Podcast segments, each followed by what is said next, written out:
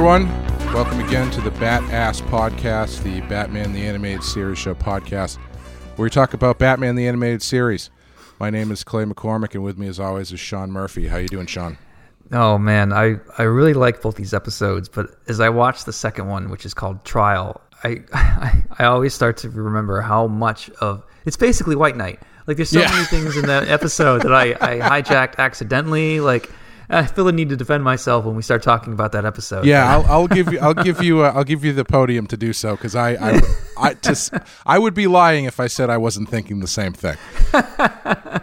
But uh, yeah, we're, we're talking about uh, two episodes today. We're talking about uh, a bullet for Bullock and the trial. So uh, we'll take a quick break. Play the. Uh, we'll take a quick break and then we'll come back and talk about bullet for Bullock.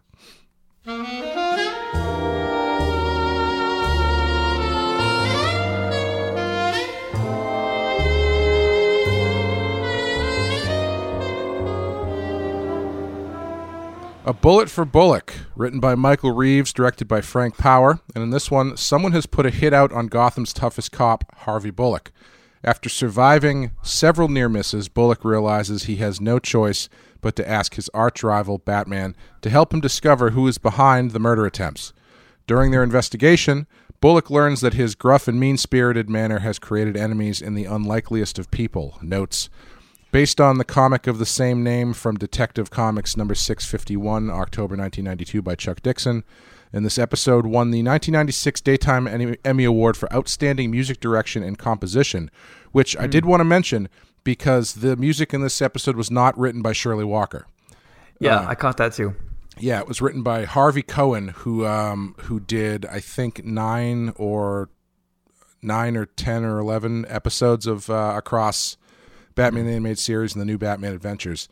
Um, and yeah, the music really stood out to me in this one because it it felt a lot like '60s Batman. It was a very kind of like uh, throwbacky uh, '60s jazz kind of thing. That was Yeah, they um, had that like uh, that detective saxophone sound. You know what I mean? Yes, yeah, the Like the detective- Yeah. thing, yeah. Or like this this sadder one. is sort of a little bit from like a Lethal Weapon, where you have that detective at the end of a long day, Mm-hmm. sitting down and taking you know plopping down at his desk, finding the bottle of whiskey he has hidden, like that that that kind of music. yeah, yeah, and it was. Uh, I, I was reading that the composer said it was um, shortly after Henry Mancini died. Henry Henry Mancini is a, a famous uh, film composer from from that era, and so he was a big influence on on the music written. Uh, it was sort of sort of it was at least in his mind, if not a direct tribute, when he was writing the music. Yeah. So it makes sense. yeah. Now the music is the best character in this episode. Uh, Oh, there's definitely. even a point where they they start playing the Batman theme song, like from the show itself, with saxophones and a piano or whatever else they had. Oh, really? I thought I it was, catch I that, thought it was yeah. brilliant. yeah and uh, I, I don't know what version you watched but the one that i watched had the adventures of batman and robin different intro that has a completely different theme and uh, the the images you're seeing are, are just clips it's basically a clip show from previous episodes um, Yeah, it has the uh, with Robin and Batman jumping towards the cam- camera at the very end. i think so yes yeah Yeah, like falling down from a snowy cliff or whatever. yeah yeah Yeah, when did they first start using that Well- Is this the first episode? Is that what you're suggesting? It, yeah, it's um nine nine out of the twenty episodes of this second season. So this uh, episodes number sixty five through uh, eighty five.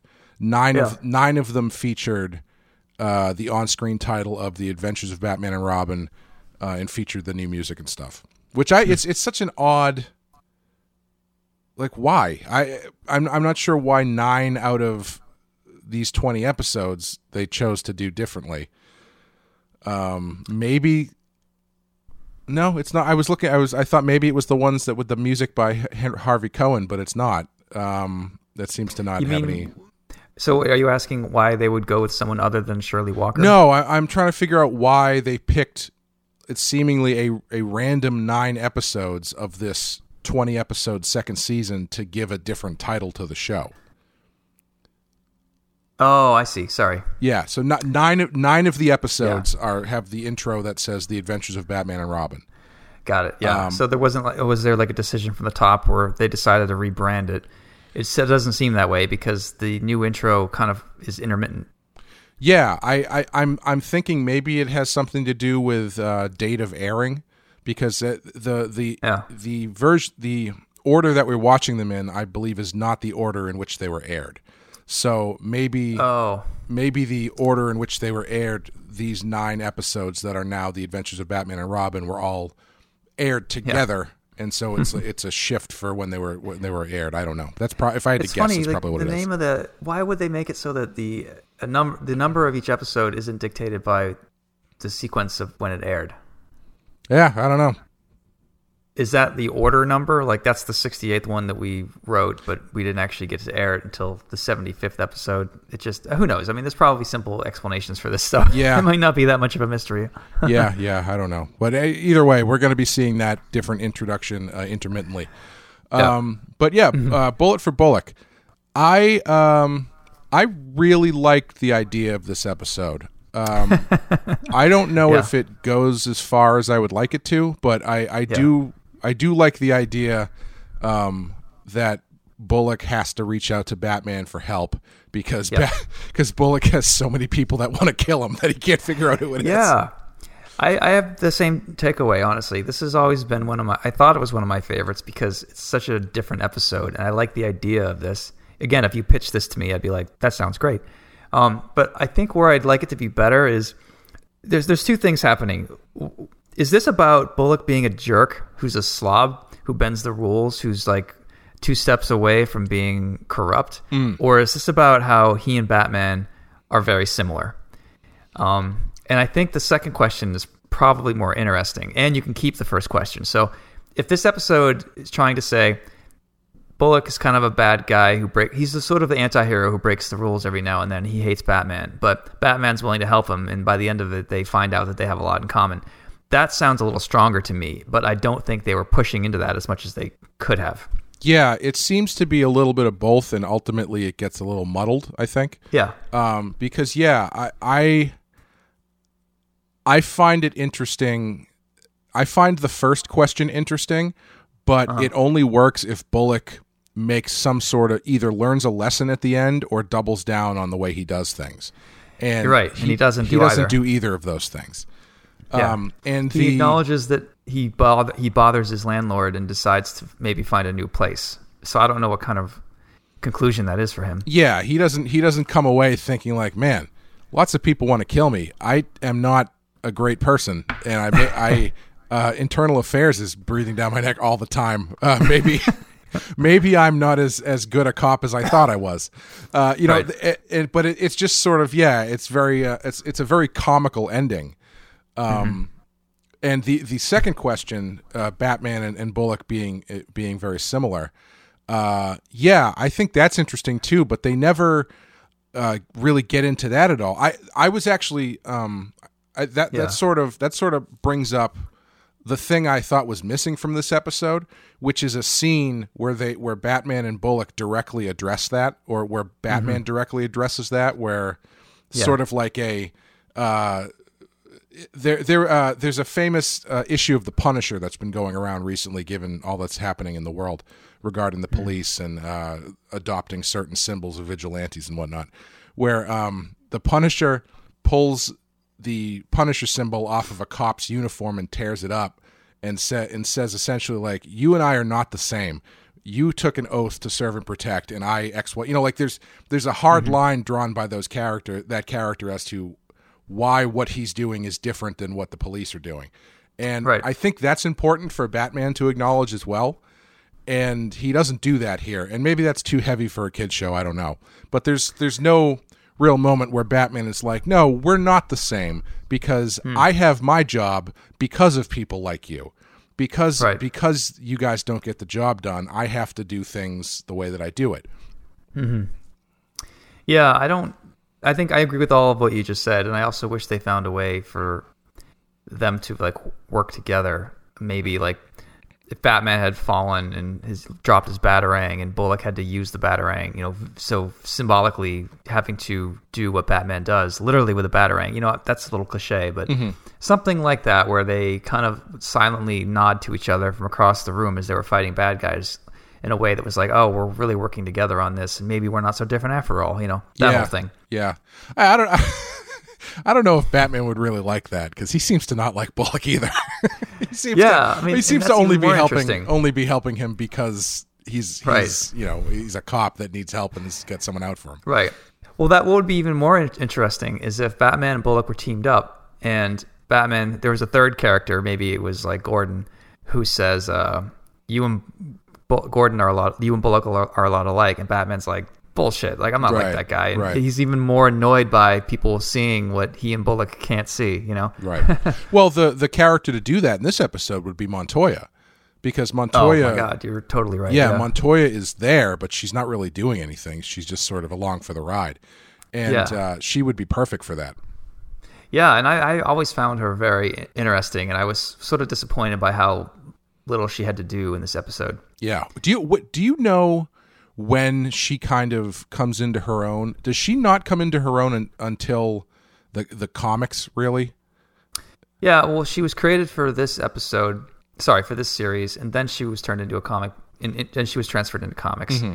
Um, I think there might have been, even been some overlap where um, they created her. DC Comics knew about her, and they actually put her in a comic before the cartoon aired.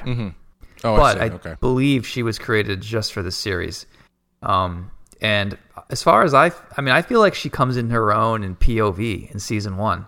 Sure. Okay. Yeah. Like she never really has a really big episode after that, unless Yeah. there's one I'm missing. And I haven't seen a lot of like Justice League and the other stuff, so maybe she has, uh, you know, an episode like that later on, and I'm not aware. Yeah, most of the stuff that I know, I like. I she's sort of a a, a B level, and I don't mean that quality wise, but she's like a B level Harley Quinn for me, where it's like I know her from the show, but I know more about her from the comics. Like, because Yeah. in the comics, she's. uh I mean, you made her police commissioner, obviously, in, in Curse of the Yep. White Knight. Um, she was the question for a while. Uh, she may still Yeah. be the question. I'm not sure. Um, I don't think they mentioned that she's gay in, in the show, but they she's a lesbian in the comics, so that's Yeah, that's a and big Gotham deal. Central is a big Right, uh, Gotham series Central, for her. Yeah, It Greg is- Rucka. I just It is just so Sorry? crazy to me though that they made they, they created this character for this show, and then they're like, oh, that's a cool character. Let's put it in the comics. It's like, yeah.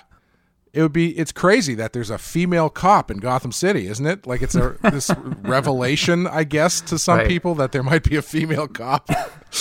Yeah, yeah, it's.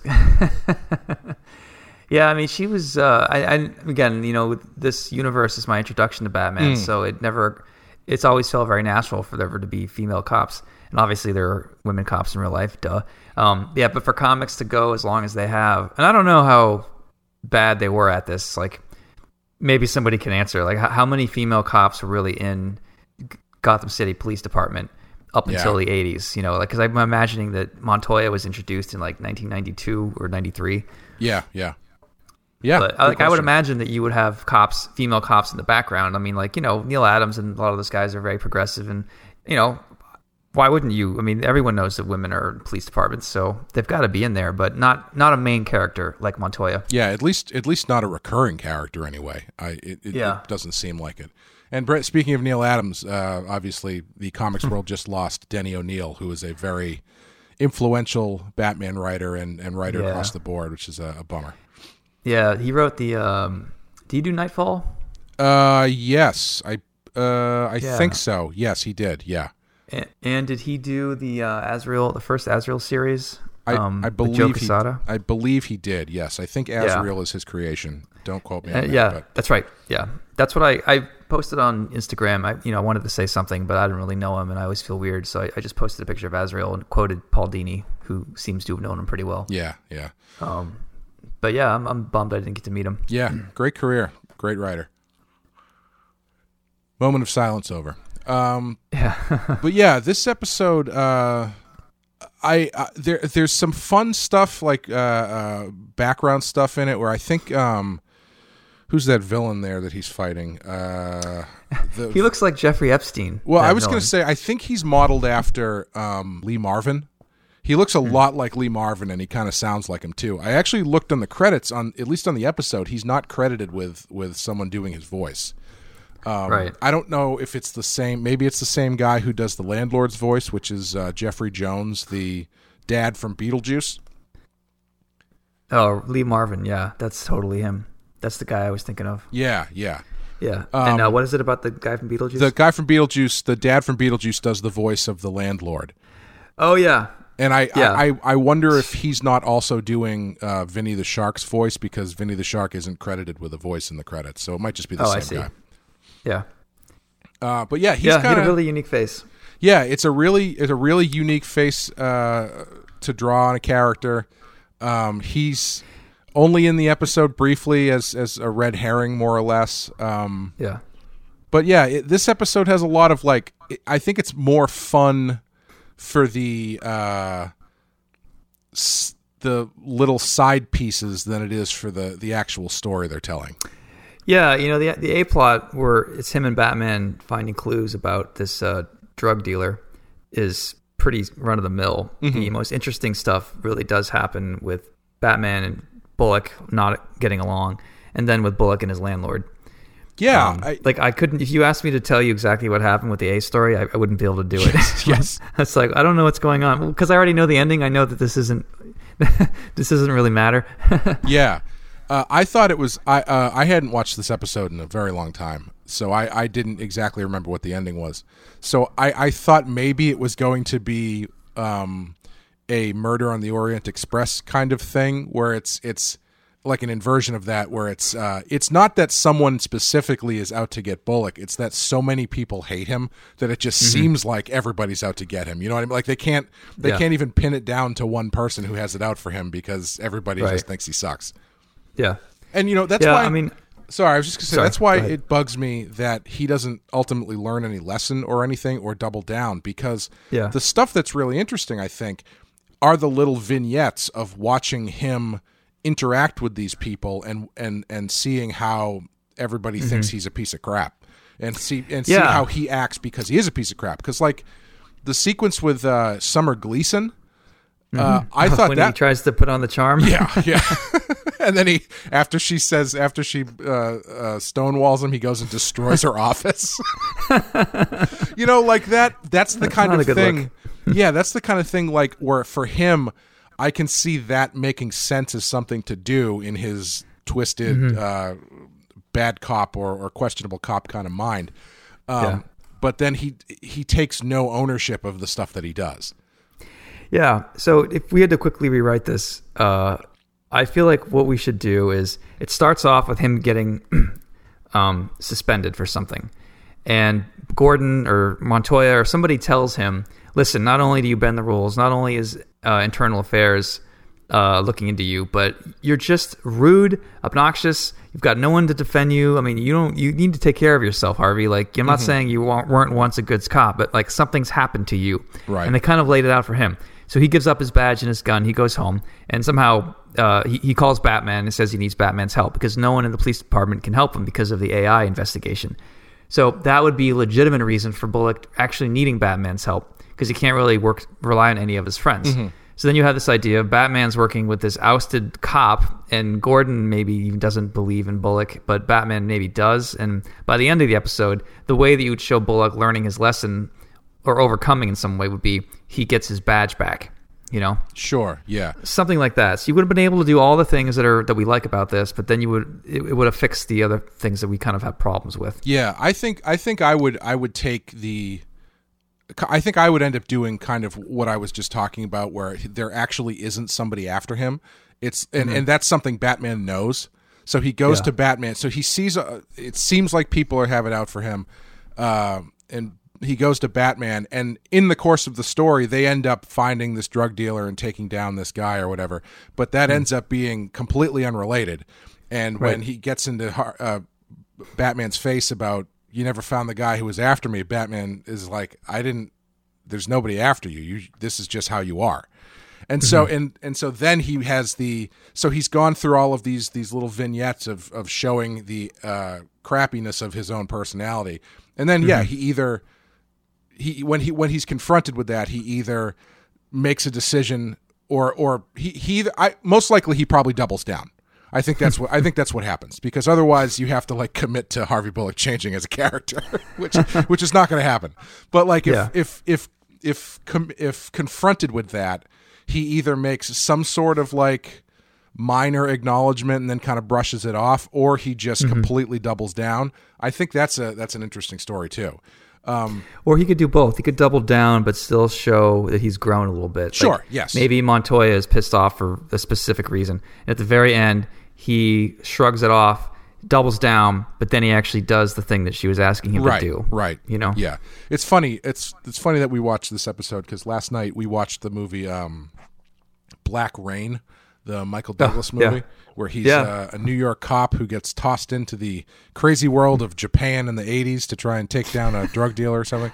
You know, I've never seen that. Is it worth it? Uh, you know, I don't think it's not worth it, but it's not one of the better films from either Michael Douglas or Ridley Scott. But it looks amazing, obviously. Um, but the thing that's amazing is I'm watching this movie, and it's such a, it, it's such a movie at the end of the rogue cop thing that started uh-huh. in the 70s and kind of petered out towards the beginning of the 90s that I'm watching this just thinking Michael Douglas is just a bad cop.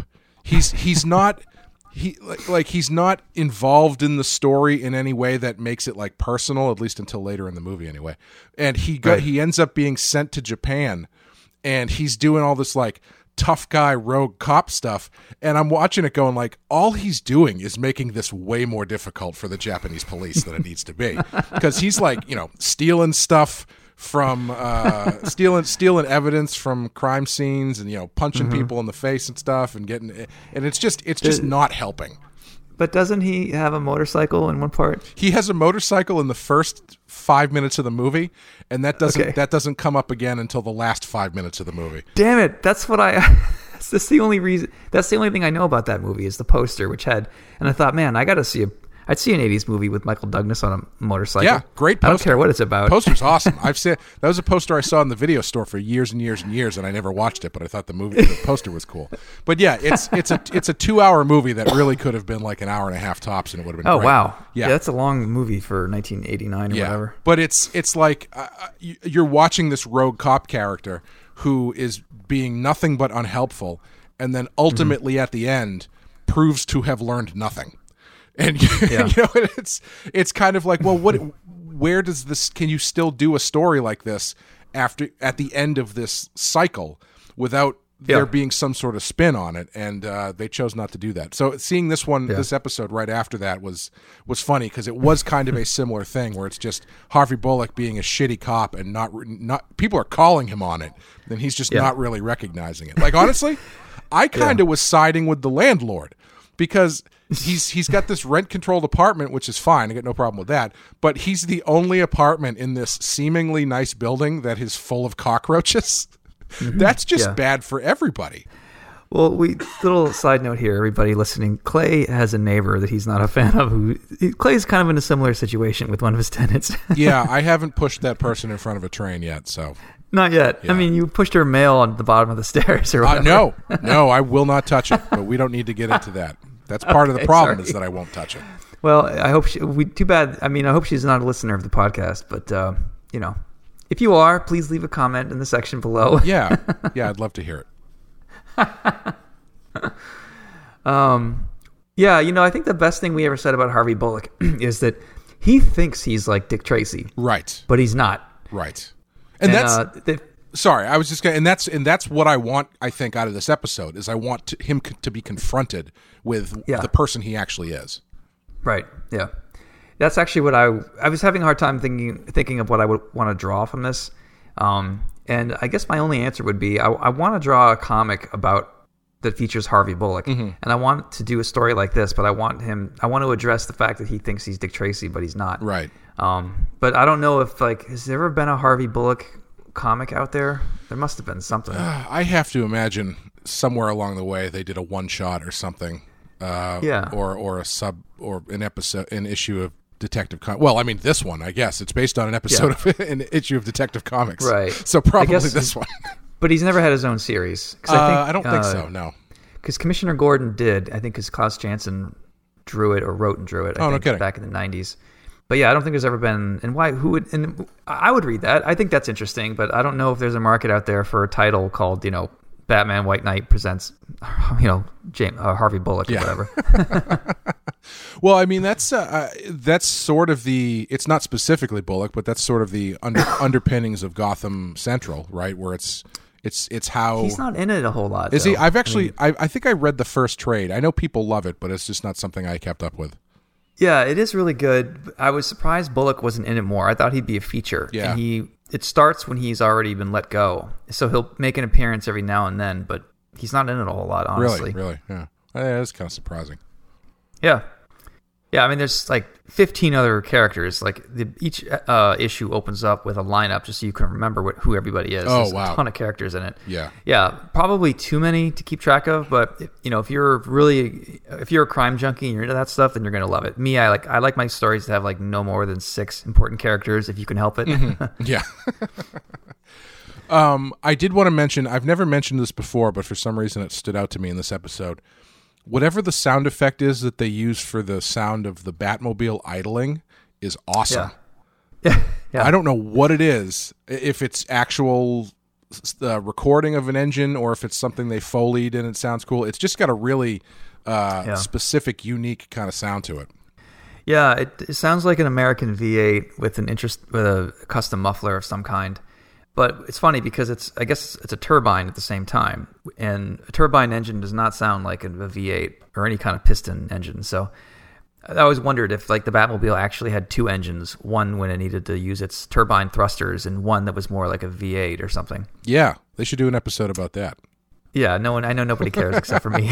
well, that, that sort of brings me to what I was going to say. I wanted to draw because I, I thought that you were going to say this.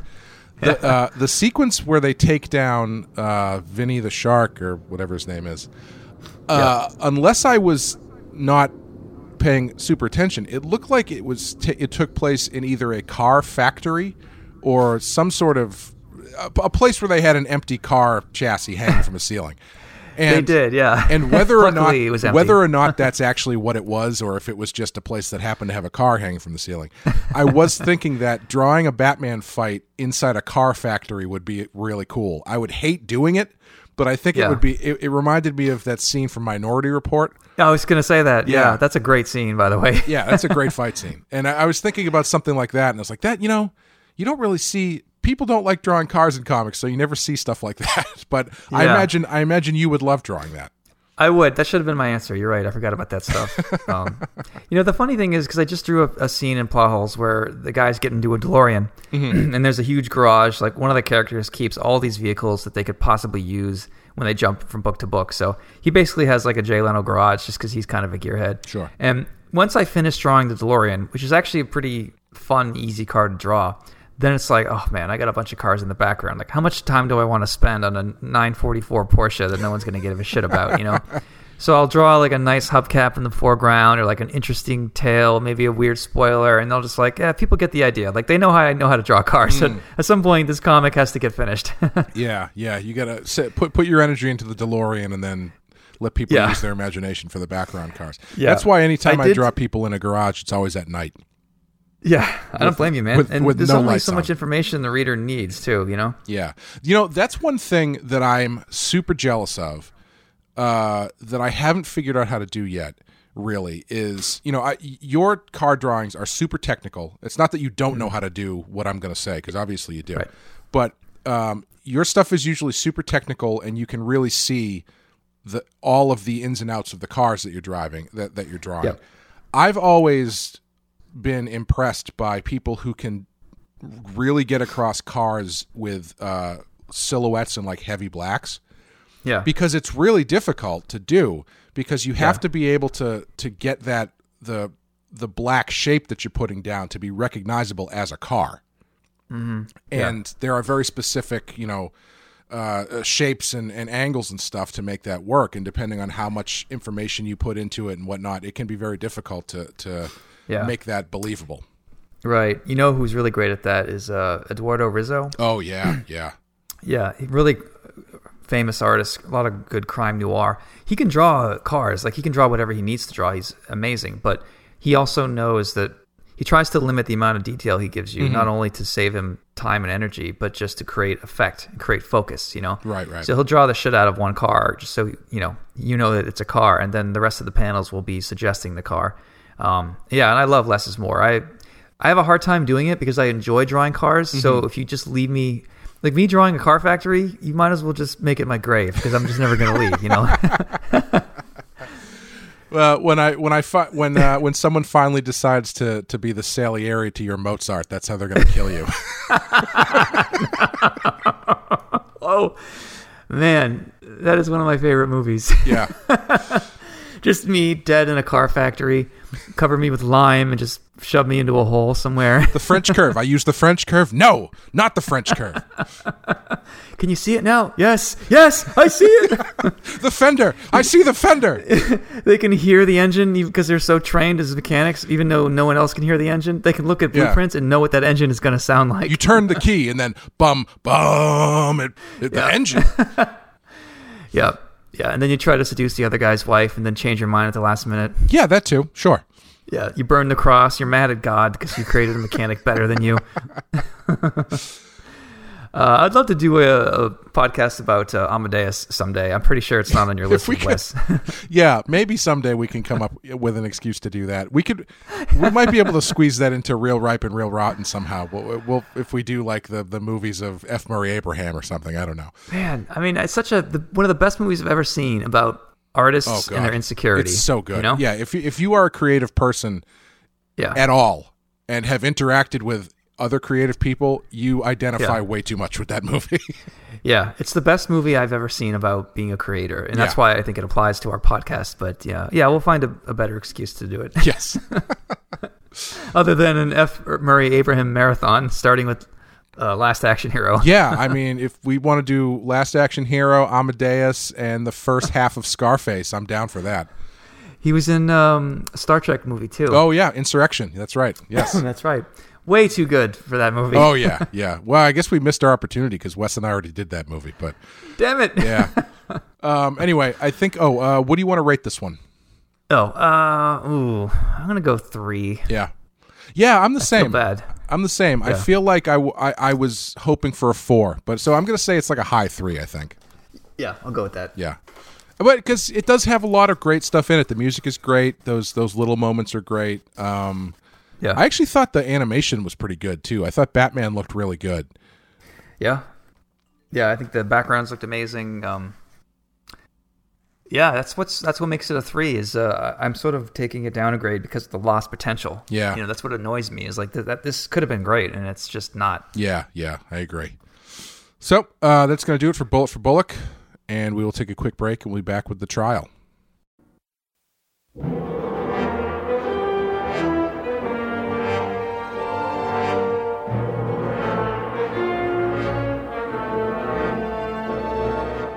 All right, trial.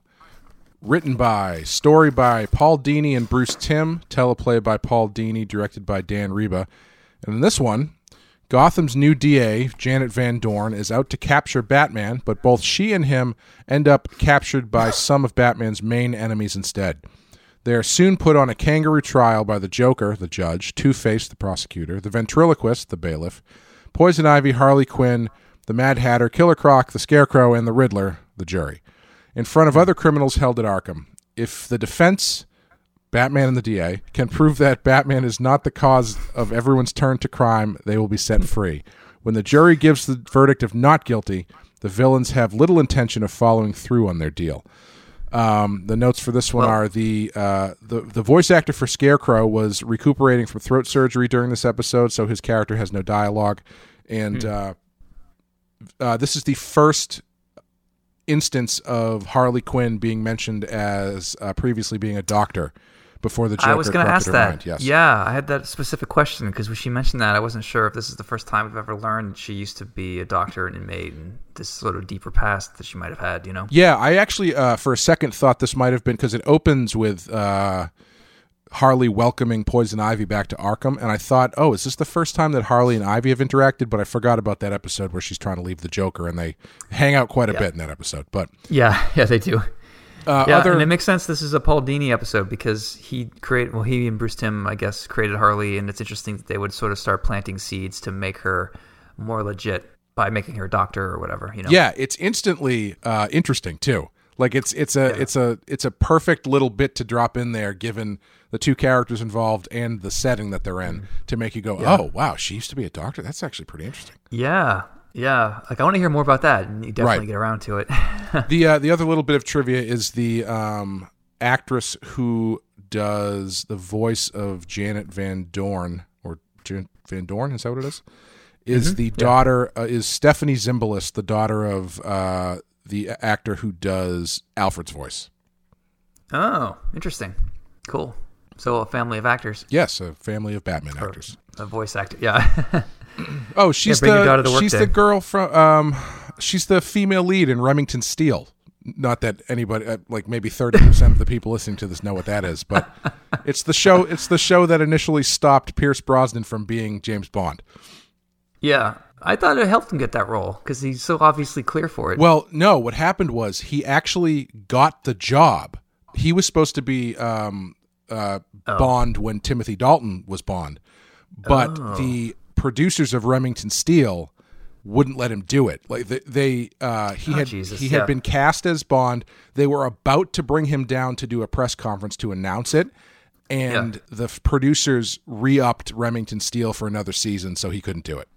Those motherfuckers. Yeah, yeah. But I will say, uh, Timothy Dalton is my favorite Bond. Yeah, he's good. Yeah, he doesn't get he Yeah, doesn't I get like enough, the, uh, uh, enough press. The angry Cold War Bond. I think he's really good. Yeah. And uh, yeah, I agree. He doesn't get enough love. Yeah. um, but yeah, Um, anyway, do you? Uh, do you, I, I guess I'll just hand it over to you so, So you me- can make your case for the Yeah, uh, pla- give it over to the plagiarism defense, give it over to the defense. so I uh, watched this episode uh, like a year ago, and I had it on in the, in the background while I was working, like I tend to do. And uh, I definitely stopped what I was doing and started watching a whole bunch of times. And I was stunned by how much I had lifted from this. And um, it wasn't uh, on purpose. I think so. For example, the one that first got me was when they used the word super criminal, which is exactly the word that I call them in White Knight. And I remember when I was trying to come up with a word for villains, I didn't want to call them villains and criminals. And I thought, well, what would police call them? And I came up with super criminals. And I was going to use either super criminal or hyper criminal. Um, but I must have totally forgot that I had watched this as a kid and it just laid in my subconscious. And, you know, I can't be the first person to use the word super criminal in a Batman comic, obviously. so, um, but yeah, when I found that, I was stunned and embarrassed and I was like, oh my God. So I started paying attention to the episode more and more. And like, there was just more stuff that I had obviously, that had obviously influenced me.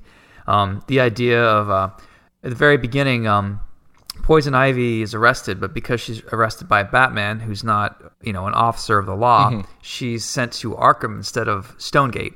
And I'm not really sure the logic of that, but the idea that Batman is not a cop, so we can't just treat you like we normally can. Right. So you, it shows like the legal implica- implications of being arrested by a bounty hunter, basically, you know, or a vigilante. Um, yeah, and uh, just the idea of the Batman creating the criminals or vice versa. I mean, again, that's not the first time. I'm not the first guy to ever write about that, obviously. Um, but this episode really focused in with razor clarity, sort of like the beginning of probably what got me thinking about Batman White Knight. Because I would have seen this when I was 12 or 13, and I always remember this episode standing out. And I thought, man, that was such a great episode, and it had like no action in it. Yeah. Um, to do a kids cartoon that's basically a Law and Order trial, like who the hell would think that would be good? But it was. yeah. They, so, yeah. They really uh, um, uh, they, they really pump it up and make it attractive for the audience by having every single Batman villain except essentially the Penguin in it. Yeah. So you know you got plenty of stuff to look at, but at the at the heart of it is is a, um, you know, it's interesting because I I think um, the difference between this and White Knight obviously is that the part that you seem to really subconsciously or otherwise uh, hook into is the beginning piece where Batman is being sort of uh, or where Janet Van Dorn is is kind of railing against Batman and all of the damage that he does to the city. That. Yeah.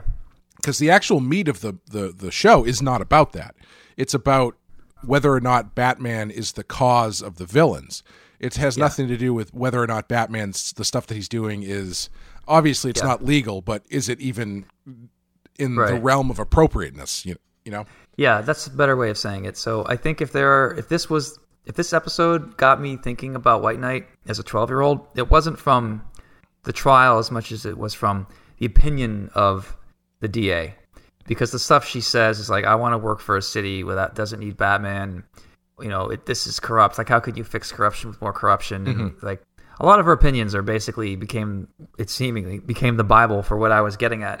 Right, right. in uh, Batman White Knight. So yeah, I make no. I'm not trying to hide it. Like I, I, at the time, I did not think that I had lifted the idea from anybody specifically. But as I rewatched this episode, I suddenly felt very caught. You know. yeah, ish. I wouldn't give yourself. Don't be. It's you're not ripping it off. I mean, obviously, it's an inspiration. People have been. People have gotten away with a lot more blatant uh, referencing. Yeah. Let's put it that way. Than than this. That's true. Yeah, like the uh, creation of Deadpool. Yes. Yeah. That's a really good one. A side note: Deadpool was um was sort of a ripoff of uh, Deathstroke, Mm-hmm. and uh, his name is even Wade Wilson instead of Slade Wilson. Yeah. And the idea of being a mercenary with a mouth, I mean, it's all there. Yep. Even the way that they look, it's like, yeah, crystal clear. Yeah. Like, that is, get mad at him. Don't get mad at me for stealing from trial. Yeah. Let's let's hang somebody else. this is how witch hunts work, man. You got to find somebody better. Yep. Just deflect and and focus in. um, yeah. You know this this one is is is just so. I really really like this episode a lot. They come so close, so close to Firelit Batman in this episode. So No. I had that as a note. Firelit villains, though. Yeah, You must love that, Clay. That was still pretty good, but I mean, he was right there. he didn't even get like a like a half a frame or a frame or something. It's he's right. He's in the room, and they couldn't do so it. There's a fight scene at the end. The power goes out because the DA uses a batarang to hit a light bulb. Mm-hmm. So you have Two Face holding uh, a lighter. So everyone is just lit by. It's very crime noir. And the only time that anyone's not lit by orange is when Croc blocks the door, Mm-hmm. and then Batman knocks him over. And again, they could have had him fire lit, and they didn't. Yeah, yeah. They were actively doing this to hurt me. I think. Definitely. Twenty five years in the past. I really loved the Joker in this. I thought he was Yeah. I like the uh, Tory wig, like the British judge judicial wig that he Mm-hmm. was wearing or whatever. I thought uh, the part where he's in Harley's lap and she's sort of serenading him, and the DA objects because she's obviously trying to influence the witness. Yes, yes. or when someone, uh, when Mad Hatter asks for his comments to be stricken from the record, and Joker's like, "Someone's supposed to be writing this down." yeah, And the, the thing that's hard to swallow in this episode is would they even have a kangaroo trial? Like, this is insane. But the way the episode gets over that is it acknowledges that it's stupid and crazy. And Batman's response is, I know, but just just play along. This is how these people are. right, right. Yeah, yeah. That it, they. Uh, I mean, it's. I I I would like to say to think that Batman villains are crazy enough that they wouldn't realize it makes more sense to just kill him. Yeah. you know because it's it's it's this weird sort of like uh justification for their own existence to p- actually put him on trial it's it's like no it Yeah. it's the right thing to do in this situation to at least give him a trial uh, Yeah. when obviously they're I mean- completely nuts But the, the thing is, though, do they really think that he created them, or are they just looking for an excuse to blame somebody else for their problems? oh absolutely yeah totally yeah yeah it's the fact that they they're going to kill him either way at the end is pretty clear but uh, i think it's i think they were not expecting uh, uh, janet van dorn to make such a compelling case Yeah, that's the thing that I love is she actually wins the trial. Yes. Even Joker and, and even she and Batman are stunned, and then Joker's like, "Well, it doesn't matter. We're going to kill you anyway. But Right. first, we need to know who you are." Um, and that was the one critique I had for most of the episode was, why don't they just take his mask off? But they do address it at the very end because it is a really great moment at the end when they're about to take his mask off, and then the lawyer uses this batarang that she's been, you know, and the symbolism there is pretty clear, just like I was talking about in the Bullock episode, where she finally comes over to Batman's side in a way by utilizing his uh, batarang. Right, right, yeah. Because I actually what I what I do like uh, that they do is they take the uh, um the anti-Batman lawyer and force her to come up with a defense in support of Batman. Yeah. So it, it makes her kind of rethink him a little bit, um, which is which is a lot of fun. I do wonder, however, uh, what do you think Batman's plan was had she not been there? I think he was fucked. Yeah, he doesn't seem to. He doesn't seem to uh, really be doing anything except letting it all happen. Yeah. Maybe if they had a panel of him loosening the ropes, you know, and she knew he was about to strike, but she was able to give him more of a diversion. Yeah, yeah. Or I, I mean, Yeah. realistically, it's probably like they have a they have a, a conversation afterwards, and Bat and Batman's like, I mean, I got out, of, I was free of that straitjacket the minute they sat me down in court. I just wanted to see what was going to happen. Yeah. Like you know, it's I it's wanted to see. it seems like Yeah. a situation where uh, realistically, he he he has something up his sleeve just in case, but he's just letting it play True. out. Yeah. I do like that. Not I mean, there's a woman who saves him, which uh, you, you get brownie points for that because I'm always trying to be a good progressive. uh, and I like how she wasn't wanting to defend him at all. Which Right. lawyers are running into that all the time. I mean, everybody remembers uh, the Devil's Advocate. Oh yeah. Oh yeah. Just Uh, just yeah, watch that part recently. of being a lawyer. Just watched that again recently. That movie's great. Oh yeah, does it does it hold up? I think so. That's also another one that's real long. It's like I think it's might be over two hours. It's a long movie. Yeah, I remember seeing that in high school with this girl I was dating, and uh, she liked it too much. It kind of bothered me. It, it's She was kind of messed up. it's another movie that's unfortunately hampered by Keanu Reeves doing an accent he can't quite get the hang of. Unfortunately, What accent does he have? he's from like Georgia in that movie, so he's doing. oh a- my god, I forgot about Yeah, that. Yeah, he's doing a southern accent that's never quite never quite totally convincing. You know, Keanu Reeves' gift isn't acting.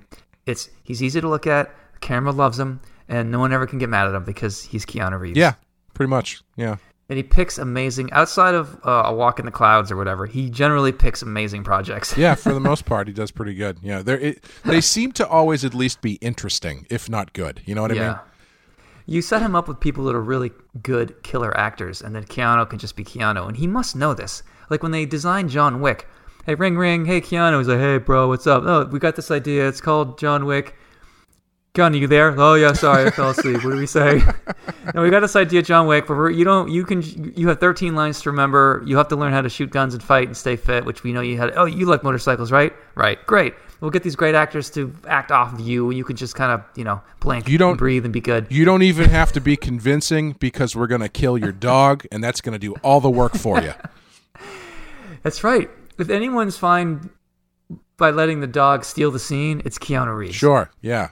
You don't. He doesn't even have to be convincing because as soon as you kill that dog, everybody who's watching goes, "All of these people need to be killed instantly."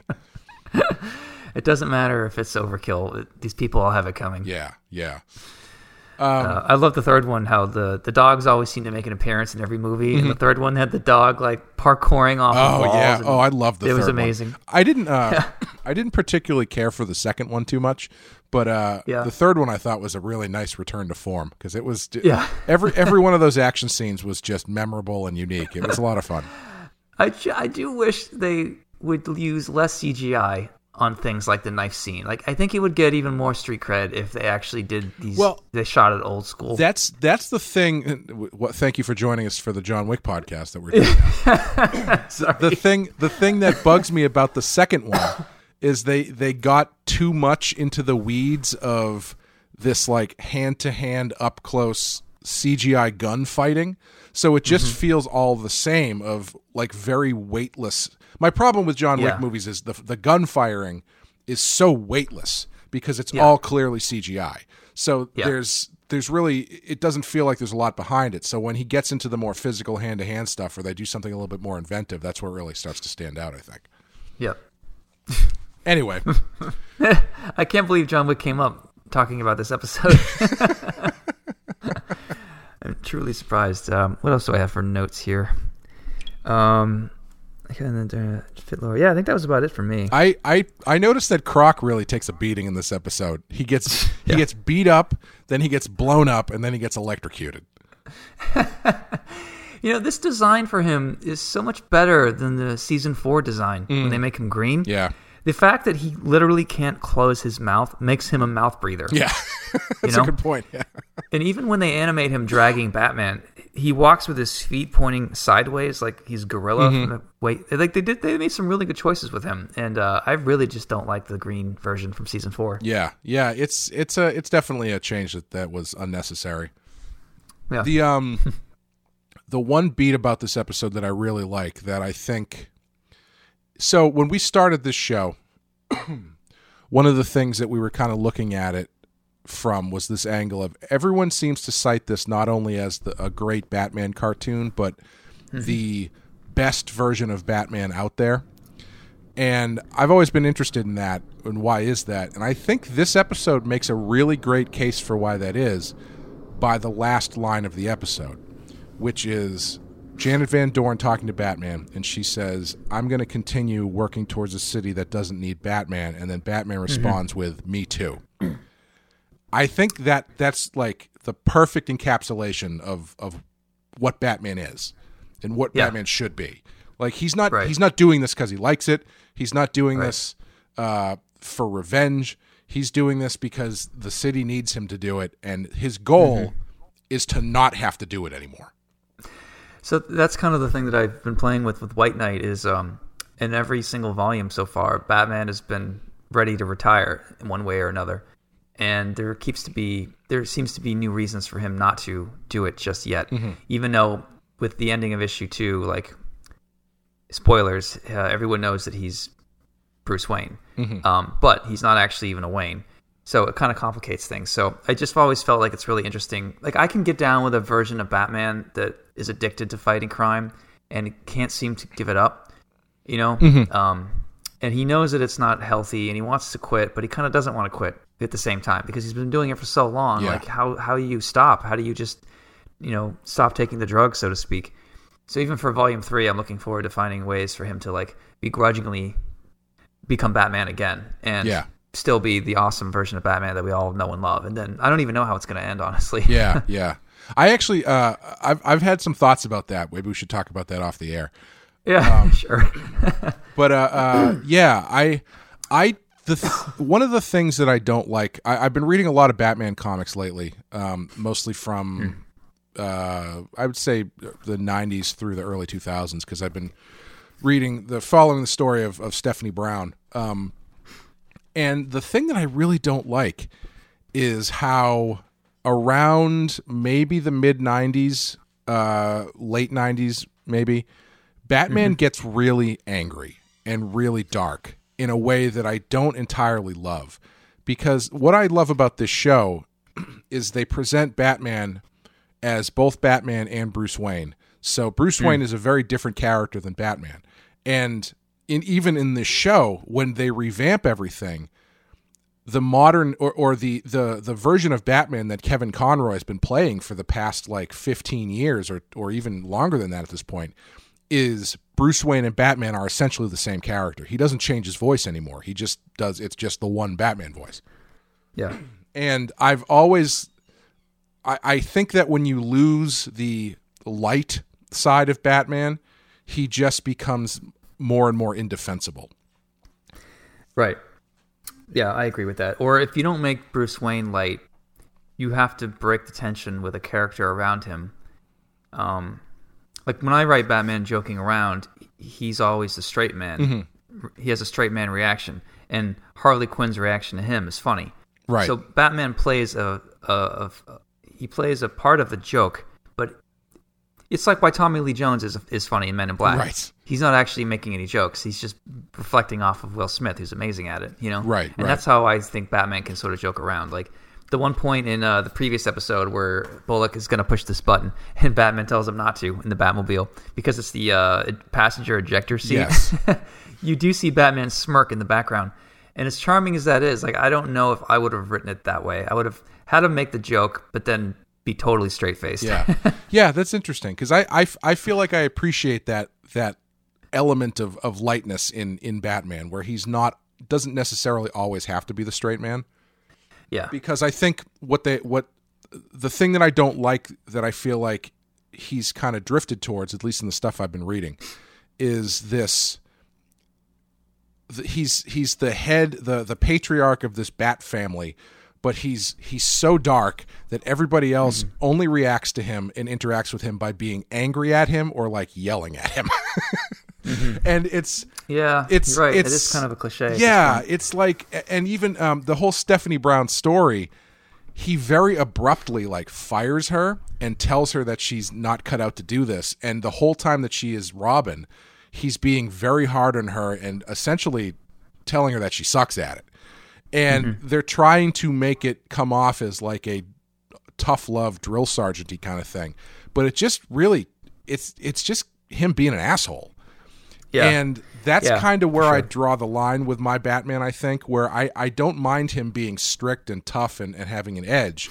But when Mm-hmm. he falls into just being like an unrepentant asshole and people being like, well, that's just how Bruce is now, that's why I don't really care for that that much. Yeah, you know, I, that's some criticism that I've gotten too. Is I write a very gruff, you know, man of few words Mm-hmm. type of uh, Batman. Um, but and I, even though he's like that with Nightwing and Gordon and Batgirl to some degree, I do try to find the moments where he loosens up. Sure. And I have him. Like Harley Quinn is his best friend in the second volume, and she's she's having normal. Com- she's not yelling at him or doing. You're right. Mostly when people interact with Batman, they're yelling at him or cautioning him or rolling their eyes or whatever. Harley is the only one in my book who really reaches out to him as a friend, and he responds positively. Right, You know? right. Yeah. So yeah, it's a fine line. Like you don't want to do too much of angry Batman because he just turns into an asshole. But if you have him act like an asshole, uh, but leave a flower for another character to show his humanity, or put his hand on. The, uh, remember the episode with a baby doll, and she's trying to shoot him, and he, she runs out of bullets, and he like puts his hand on top of her head Sure, at the very end. sure, yeah. Like that shows his humanity and Exactly. that he cares, and that's that. Those moments are so important to making it work. Yeah, exactly. I agree 100%. Yeah. Yeah, it's a fine it's a fine line with him uh, because he it is very easy to to drift him down into uh, into Shadowhawk territory. Not to bring that up again, but Oh, good. Finally, I can talk about Shadowhawk again. yeah, um, yeah. Uh, what would you? What would you uh, go ahead? what would you draw? well, I'll ask you first. Um, I think, I think I would just I would the you talked about it a little bit earlier, but the the Joker is just the background stuff in this episode, specifically with the Joker, is so much fun that. Yeah. drawing the Joker in all those different costumes, like the the judge costume, and then like the I the Irish priest costume, is a lot of fun. I, I I think there's a there's a lot of room in an episode like this where it's a lot of uh, talking that you could have have a, a really fun time with your background details and, and do some kind of fun gags and stuff. I would, yeah, I would love to do the Mondo poster for this episode. Oh Um, yeah, definitely. Mondo's this company that does like very limited edition, high end, very designy type prints that they sell like very intermittently and then they disappear forever.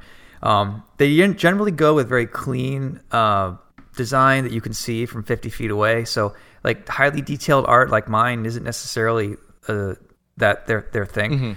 Um, but yeah, if they said, "Hey, we want you to do like," you could see the poster for this, like giant Joker head with the wig, gavel. You'd have like a topi like design where at the bottom you have all these tinier villains that are lined up next to the trial. He's holding the gavel, and then in the middle is Batman, a blind justice statue somewhere in there. Like Sure. the, the, the poster designs itself. yeah, hey, I, I I guarantee you, if you called them and said you'd like to do that, they'd probably tell you go for it. Uh, maybe we'll see. they don't pay very much actually, so I've, I've tried to talk with them a few times, and uh, they pay you by gifting you a limited edition amount of the prints that you can then sell. Yeah. So they sort of pay you by having other people pay Right. you. yeah. No, that stuff is a slippery slope. I when I, I did Yeah. uh I spent a couple years early on doing um sketch cards for uh like Oh, Topps yeah. and stuff. And it's the same thing where it's they pay you a, a buck 50 a card and they expect a good drawing on these cards and then that you can do no fewer than like a 100. So you're you're spending hours and hours and hours doing 200 cards at a dollar 50 a pop and the Yeah. the upside is that you get returns that you can then sell, which is great unless you can't sell them. Right. And so when I started, the first series I did, I was working on Lord of the Rings, and it was great. The cards I got back, I made like a thousand dollars off them. It was awesome. yeah. Um, but then, ever I did, um, I did a couple more, and then that that, that did okay. And then I did uh, Indiana Jones, and then Indiana Jones and the Crystal Skull, and I couldn't give the Crystal Skull cards away you know, because the movie why. came out and, and everyone hated it, so I couldn't give those away. And it was the kind of, the same Yeah. thing where it just kind of devolved into I was doing Yeah. cards, I was doing Star Wars cards, and Star Wars should be an easy sell. And I had these great cards that I, I was trying to move, and nobody wanted them. It was just, Yeah. it's, it's You know, you know, Side note: uh, I've had the hardest time selling anything Star Wars that I ever draw. Really? I don't know what it is about that that uh, IP, but my people are definitely into Batman, Mad Max, and uh, some horror stuff. My people are not into Star Wars art, or at least the ones that like it can't afford to buy it from me. You know, that's really interesting because I I have a friend who does a, he made like a good handful of years of his career just doing Star Wars art that he They're beautiful because you have some in your apartment, right? yeah they're Yeah. gorgeous paintings. Um, he's doing a Yeah. pinup for me in Bloody Hell too, which I'm excited about. Oh, nice. Um, and if you can if you can get in to the crowd of Star Wars collectors, those people have money and they will buy that stuff. But I, I Hmm. guess it's just a matter of directing your stuff towards them because Yeah. you know he he goes he goes to the Star Wars celebration conventions with a Hmm. limited edition print and just uh, selling them at like a hundred dollars a piece, and he sells out Yeah. on, on by like the second day, stuff like that. You know, Yeah. You know, the reason that business model offends me, there's nothing illegal about that. Um, as a freelancer, you, Clay, are totally allowed to do these posters for Mondo or do these cards for whatever they are. And if you don't want to, like, no one's putting a gun to your head. No one says you have to do them. And this company is being upfront about what the deal is. And but where it gets me is they're preying off of artists' ignorance and their insecurity um, the desire to try to be a professional any way you can. If you're not getting published in Spider Man, bam, draw some Spider Man cards. Technically, you're now like kind of a professional Spider Man Sure, artist. sure. But they're not paying you. Like they're not assuming any of the risk. The risk is all on you. The time that you've lost, the you know loss of opportunity that you could have been doing something else, making money. That's what's so offensive to me. And what makes it worse for me is um, a company like Mondo seems to be pretty well funded. They have, I mean, they were going to put on a comic book convention at one point, and you need to have like hundreds of thousands of dollars or crazy investors to pull that off. Um, so with all that capital going around, if they have an office with 20 people in it, then I feel like you, they should have the funds set up to pay these artists what they're worth and not expect them to work for free. Um, but in- their response to this, because I have talked with them, and I'm really not trying to throw them under the bus, but this is Too late. The back Airing- wheels. airing my concern the here. back wheels just went over their chest. there was a speed bus, so it jumped right over. Yeah, yeah. Up with that. um, but uh, yeah, like their their mentality is, well, we worked hard to build our company. We made Mondo a valuable brand. If like the value of working for Mondo is you get a Mondo sticker, you get a Mondo label on your product, and like they they've struggled, sweated, and gone through lawsuits to become the company that they are. Mm-hmm. Why should they? Like I get what their argument is, but I still feel like I prefer the traditional system where if you've got money, you should just pay the artists and not expect them to take the risks because it just it does seem dishonest. Sure. And the, a lot of my friends who are really high end artists do this stuff willingly, and even when they come out with like a unique sketchbook or art book, and it's like a hundred bucks to buy, and they're really sought after items, even then they don't upfront them any money. Which to me, it's like I have no interest in doing that. Honestly, you know, good. I'm happy that both parties are happy. If artists are upset, and I don't really hear about it. Most people love Mondo, and that's great. But for me, I've always kind of had a, I don't know, I've always kind of kept an eye on them. yeah, yeah. I when I the thing that that burned me when I was doing the sketch cards is it is it at least for the uh, the big name ones. Yeah. It very much felt like it was a uh, well, you're working on Star Wars, so that should be enough. You know what I mean? yeah. because Yeah. they're, they're it's it's that thing where it's like, well, you're working on a big name property, you would think you'd be getting a couple extra dollars than you would somewhere else, but Yeah. it's the No, the true. argument the argument is, well, you're working on a Star Wars thing, that should be Yeah. enough, and also that should. It, it- that should tell you that you're probably going to be able to make some money on the back end. And Yeah. It's like, uh, uh, you know, that doesn't. The the promise of possibly selling something down the road doesn't pay my bills this month. You know. right. Like the value of Batman to me is I get to draw pages with Batman on him and elevate my career and sell that art for a higher product for a higher um, for a lot of money. If DC was going to act like Mondo, they'd say, well, why don't you just draw it for free? Or we'll only give you a little bit, and then you're welcome. You get to sell these Batman pages, and we won't sue you. Right, Bam. right. Because we have the Batman license. I would never work for DC if they did that. Right. That sucks, and that's basically what Mondo is doing. But they're doing it in short term with short term contracts intermittently with people. So, you know, I don't know. It just it doesn't seem to bother anybody except for me. Yeah. well, you know, I I don't want to throw sketch card people under the bus because there are plenty of people who do that and make a good living off of it because they have Yeah. managed to cultivate their own brand um, Right. as oh this person's doing sketch cards for this set i have to get those Right. and i'm going to want to buy those because i love that person's art that's that's Right. great if you can do that and it works for you that's that's fine but just as a on principle it does seem a little bit like it's not the it's not the most and the even best way to do anybody who even and I understand the artists have made money and have these um, blank card companies to thank for it. But you were ask any of those artists, wouldn't you rather be paid by Fleer or like a legit or Topps or whoever? I don't know who makes baseball cards anymore. Yeah. and you got paid like three hundred bucks a day for this, and then you also could recoup. Like, wouldn't you prefer to work? Uh, with a more traditional company like that, Dude. of course they'd say yes. that's that's who i was working with that's who does this the lord, Oh. lord, lord of the rings star wars was all Topps yeah so Topps is, is that's what that's what the the model is Oh, okay. Well, I didn't know that. yeah unfortunately Sorry, Topps. unfortunately i mean like i said i i, I don't want to begrudge anybody who is is happy doing that but that model Yeah. is not for me So again, I had a friend who worked in San Diego as an artist, and he worked in an office at Topps or Fleer. I'm going to just assume it was Fleer. I don't even know who's out of San Diego, if I even have the city right. But he would get paid like a traditional freelancer would get paid. You know, every time he put pen to paper, he would get paid by the hour, paid by the illustration, or whatever it was. Um, so I just assumed that um, card companies operated that way. I didn't know that this was Topps who was doing it. Yeah, well, the, what they do for these sets is they do um, they will um, commission paid work to the, the the artists who are doing like the the base card set, so the stuff that's being replicated and stuff. So like the the the, the just the general cards that you would get as part of the set on the checklist, you know. Right. And so they're they're getting paid as any illustrator would to do a piece.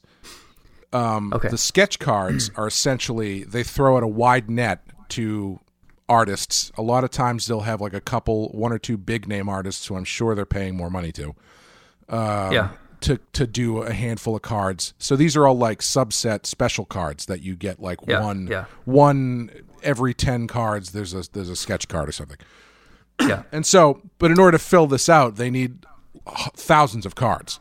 So they Right. they've got artists doing between minimums, I think, of either fifty or hundred in a fairly, depending on the the project, it can be a fairly short turnaround time. Um, Right. But it's the kind of thing where you you kind of have to do the math, the personal math, as to how much how much time of your time is Mm-hmm. a dollar fifty per card, plus the potential to maybe sell it on the on the back end to make more money Yeah. really worth. You know, Right. You got to do a pretty clear, sharp um, benefit loss Right. analysis And there- or whatever. there are a lot of artists people- aren't good at that stuff. They're not aware. Like it feels good to be drawn on cards, drawing pictures of Spider-Man and get be getting paid. But at the end of the day, you look at your paycheck, and some of the Spider-Mans didn't sell, and you got to ask like. Are you really professional? Like this is mm. this seems like the bottom rung for a lot of people. Yeah, you know? and you know there are a lot of people who do really amazing. I've seen people do amazing work on these cards, and they have Yeah. managed to elevate themselves into kind of like their own brand, where their stuff is in demand. But that's not not everybody's going to be able to do that, you know. And Right, I yeah. and or or want to really do that. Like when I was doing them, that wasn't really what I was getting out of this. I it was Yeah. and it came down to yeah, it was a it was a, a cost benefit analysis thing for me, where it's like, well, Right. I don't love doing this. Um, I'd Right. like to do them as quickly as possible, and they're not selling even when I do put my all of my effort into it. So, Yeah, not for me, I guess. The uh, the closest I've come to something like this was actually working with DC, um, who uh, I find has been they've been really great to me over the years, and I really have very little crit- uh, criticism of, of, of them, and not just because I don't want to rock the boat, but for real, like um, they've always been really good with this stuff.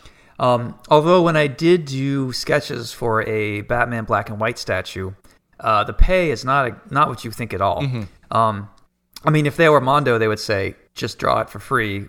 We'll make statues. We'll ship you six, and then you can sell those and make your money back. Sure. Um, they do pay. They they only pay about fifty percent of what my normal page rate is, unfortunately, and I feel like they're going to make thousands and thousands and thousands of dollars off of these statues. Like I think they can afford to at least pay my normal page rate, Right. But they don't, and it's a different department. And you know, my editor doesn't have any say over it. It's actually through DC Direct or whatever they're called now.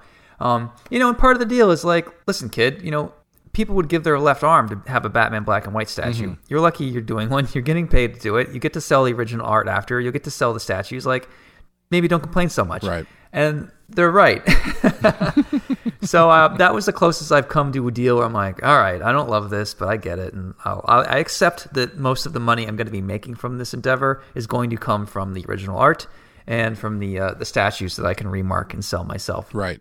And uh, you know, we don't have to keep yeah. getting into this stuff if you don't want to, but uh, you No, your uh Well, I did have one more comment to make about being paid as freelance Oh, sure. artists, because you're, um, or I should say, um, concept artists do not get paid as much as I thought they did really these days. Oh, I thought they got paid pretty Uh, good. I got offered to work on a large Spider-Man movie um, in the next few years, and I was surprised by how little they paid, considering how valuable the previous movie was. Um, and I wrote to my friend who does a lot of stuff for Star Wars, and he said the same thing. He goes, "You know, you're doing it." He did it because it was Star Wars. Yeah, they pay, but it's not as great as you think. Like he would make more money working on comics, which he does. Um, but he really enjoys the Star Wars stuff, and he loves the prestige of it. So good for him. Um, but I was surprised because you know I remember reading books about Bob Peak and these illustrators from the '60s and '70s. I thought I heard once that Syd Mead, who designed a lot of the uh, Blade Runner stuff, used to get paid five thousand dollars a day for whatever he drew. Yeah. that, that was back in the early '80s. Um, and I'm not saying that I deserve that much now, but um, it seemed like people were happy to spend whatever it cost. The thing with being paid five grand a day is sure, Syd Mead makes a lot that month, but then he doesn't have any money being made for the next 30 days because how many Blade Runners are they going to make that year? Sure, you know? sure. So you do, you know, score for a short period and then starve for a while. And at the end, you know, but there are photos of these illustrators leaning against Ferraris, which is why it stood out to me. Oh yeah. Oh well, yeah. I'm like, it- man, I wish I got paid like that. But sadly, Star Wars, even the hottest properties that are out there right now, are kind of dicking over concept artists Yeah. because there's so many people that are willing to do it for free, you know. And I get it. Like as a capitalist, I get it. But as an artist, think- it bugs me. I, I not being someone who's in the in that business, I don't know this for sure, but I do think there's also Yeah. just the number of people that they need on these movies now is so huge, and also the Yeah. number of people out there who are doing this stuff is so huge that the it's kind of Yeah. it's kind of driven the driven the value uh, not value but the the Yeah. it's it's not um when Syd Mead was doing this stuff, you went to Syd Mead because you wanted Syd Mead designs. You know what I mean? Yeah. Like yeah. that's you go to Bob Peak because you want a Bob Peak pa- poster. You go to Drew Yeah. Struzan because you want a Drew Struzan Right. poster. That that's why Yeah. these guys are pulling in the money because that their thing is what's selling the- Right. the, product. Um, yeah, and a lot of the Batman black and white statues people will buy even if they haven't heard of the artist. So it is kind of mixed whether or Hmm. not are you buying it because it's a Mike Mignola statue or because it, it looks cool. Right. And both in that case because that is a great statue. Well, I was gonna I was gonna ask you. Uh, maybe this could be the last thing we talk about on this, just because Oh, we've been yeah, talking sorry, about it for a while. um, did you were you consulted at all over the uh, uh, action figures, the White Knight action figures that are coming out from McFarlane? No, Todd reached out um, asking me. He's been always he's he and I are kind of buddies. I've never met him, but we'll talk online from time to time and on the phone. And uh, I have a ton of respect for for him, and uh, I'd love to do a Spawn short miniseries one day, just as a bucket list type of thing. But um, yeah, he's always open for me to come and do some work on Spawn. And uh, when then he told me uh, that he was going to be working with DC Comics. So I kind of knew about that before it got announced, and he was saying that he wanted to do a line specifically of White Knight action figures, which I thought was great. Um, um, I remember buying my first action figures from Todd. It was like what was it? Uh, uh, Wetworks. Remember Sure, that yes, book Wetworks? yes, yeah. yeah. That character Grail, he had this amazing mask before they ruined him and made him all blue. but uh, I love that fucking character, and I, that was the first toy I bought from Todd's from Todd Toys. So uh, yeah, I was super excited when this came up, but um, I didn't um, tell Todd, "Hey, can I see them? Can I make notes?" I just it's his deal. He's doing me a favor by making action figures. Like I'm just happy to get some for free, honestly. Sure, sure. Um, so he didn't consult me or anything like that. Um, not that he even has to, honestly. Um, he did show me some of the stuff as it was moving along, but he didn't ask my opinion, nor did I give it. Um, and I think they look really great. I was impressed by how, especially the Joker figure, how great it looks. Where you can take, you can sort of change this flesh by ask by adding like a Joker mask over the Jack Napier mask. Oh, sure. Um, I think it's a separate head. It is a no, it's just a face mask. Oh, it is. Oh, Wait, I actually just gave some to my assistant because I they they finally got a, uh, delivered and uh, I was checking them out, but I didn't open the Joker one. Shit. All right, maybe it's a whole separate head. but um, yeah, I think they look great. Um, the one thing that I would have caught if they had talked to me was um, they Azrael looks great. I love the sword, the fire on it, and they got the details of his outfit perfectly.